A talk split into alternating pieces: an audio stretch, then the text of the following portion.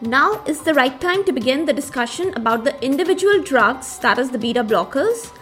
And in today's episode, we are going to cover the non selective beta blockers, and amongst them, you all know the prototype drug is propranolol. Welcome all to this Pharmacology Difficult podcast. I'm your host, Dr. Radhika Vijay, MBBS MD Pharmacology, and this is the audio hub to get the best simplified basic tips, strategies, methods, and ideas to learn better, to understand better, and to make your concepts crystal clear. If you really find and if there's a question hovering in your minds, is pharmacology difficult? Lend your ears for a while and let in the magic of knowledge.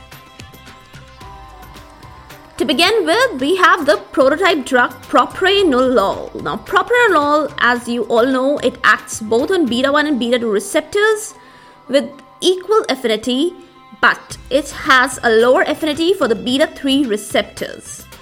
Now, it is administered orally, that it's then the absorption of this drug is of very high level because it's highly lipophilic.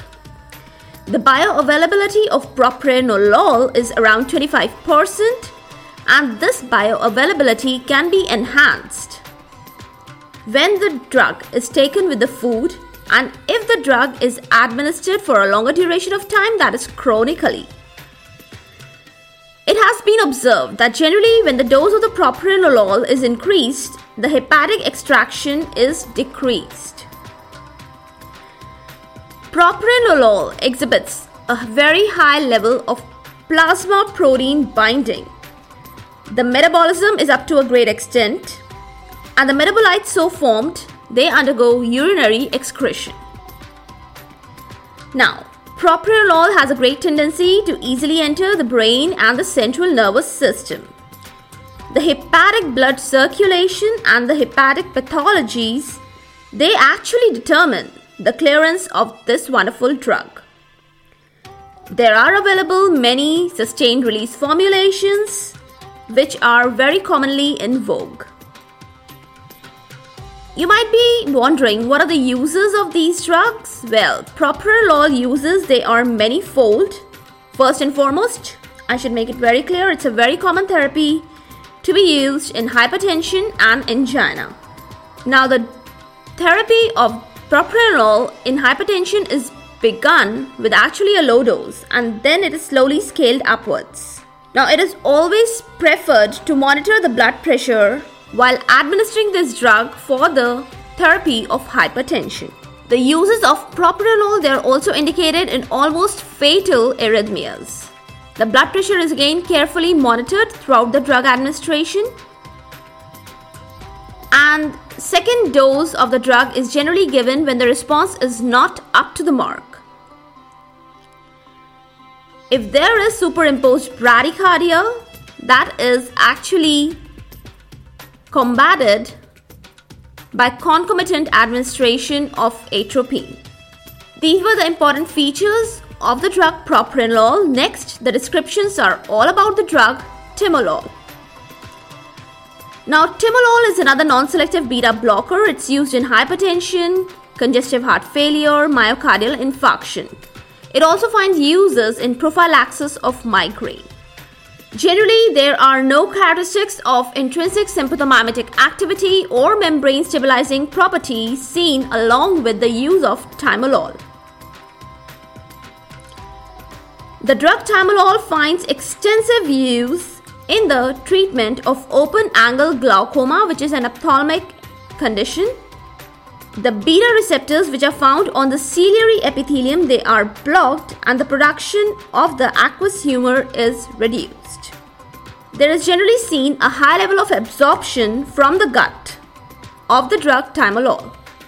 Now the drug timolol is an ocular drug and it's actually seen to be associated with systemic absorption, and that is responsible for the worsening of congestive heart failure and asthma if they are also accompanied pathologies in the subject who's taking the drug. These are kind of adverse drug reactions one can see. Next, let's talk about the drug interactions. The drug interactions they are ought to deserve a mention here enhanced beta blockade of timolol is observed with the concomitant administration of the drug cimetidine. Consequently, what happens? The heart rate and the intraocular pressure they are decreased. As far as the combination therapies with the other drugs are concerned, ophthalmologically useful combinations they are with dorzolamide or travoprost. Certain positive results of timolol is also observed in the coronary artery disease. According to the few researches that have been done on this particular drug, the mortality rate in the infarction patients is generally found to be lowered down with the use of this drug. But that clinical application is not much evident. That's a good description all about timolol. Coming over to our next drug, that is non-selective beta blocker, we have in our list nadolol. Nadolol is a long-acting drug. It has a long half-life. The good to mention uses are in hypertension and angina. And certain positive results they are also seen in the tremors related to Parkinsonism. And up to a certain level, the use is also appreciable in the migraine profile prophylaxis. Again, like other drugs, it does not possess any kind of intrinsic sympathomimetic activity or membrane stabilizing property. It's not a lipophilic drug. The CNS concentrations they are not much effective. The bioavailability is more than 30 to 40%. And if the patients they are having kidney damage or failure, the dose of the nadolol should be reduced in such patients. Because if it's not reduced, then there may be propensity of accumulation of nadolol in the kidney. Nadolol is again highly water soluble drug. Its gut absorption is not complete and the drug is largely excreted in urine. That's a short description about nadolol. Coming over to our last drug of the day, that is pindolol. Now, in contrast to all of the drugs that I have described just now, like propranolol, timolol, nadolol, what is so special about pindolol? Well, pindolol is actually described as a non selective beta blocker which possesses intrinsic sympathomimetic activity. Good to mention enough. The membrane stabilizing property and the lipid solubility they are actually inadequate. What can you imagine the use of this drug? Well, the uses they are restricted to angina and hypertension, and what is the use of the intrinsic sympathomimetic activity?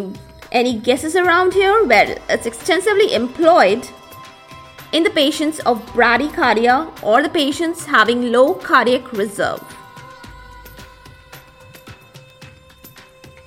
50% or more drug is actually metabolized in liver and rest of the drug is excreted in urine. Again, I want to mention here if the subjects taking the drug they are having kidney damage or kidney failure, then the clearance of the drug is adversely affected. So that was a good enough description of all the non-selective beta blocker drugs, namely propranolol, nadolol, timolol and pindolol. In the next episode, we'll be definitely talking about the selective and the special beta blocker agents. For all the updates and latest episodes of my podcast, please visit www.ispharmacologydifficult.com where you can also sign up for a free monthly e-newsletter of mine. It actually contains a lot of updates about medical sciences, drug information updates, and my podcast updates also.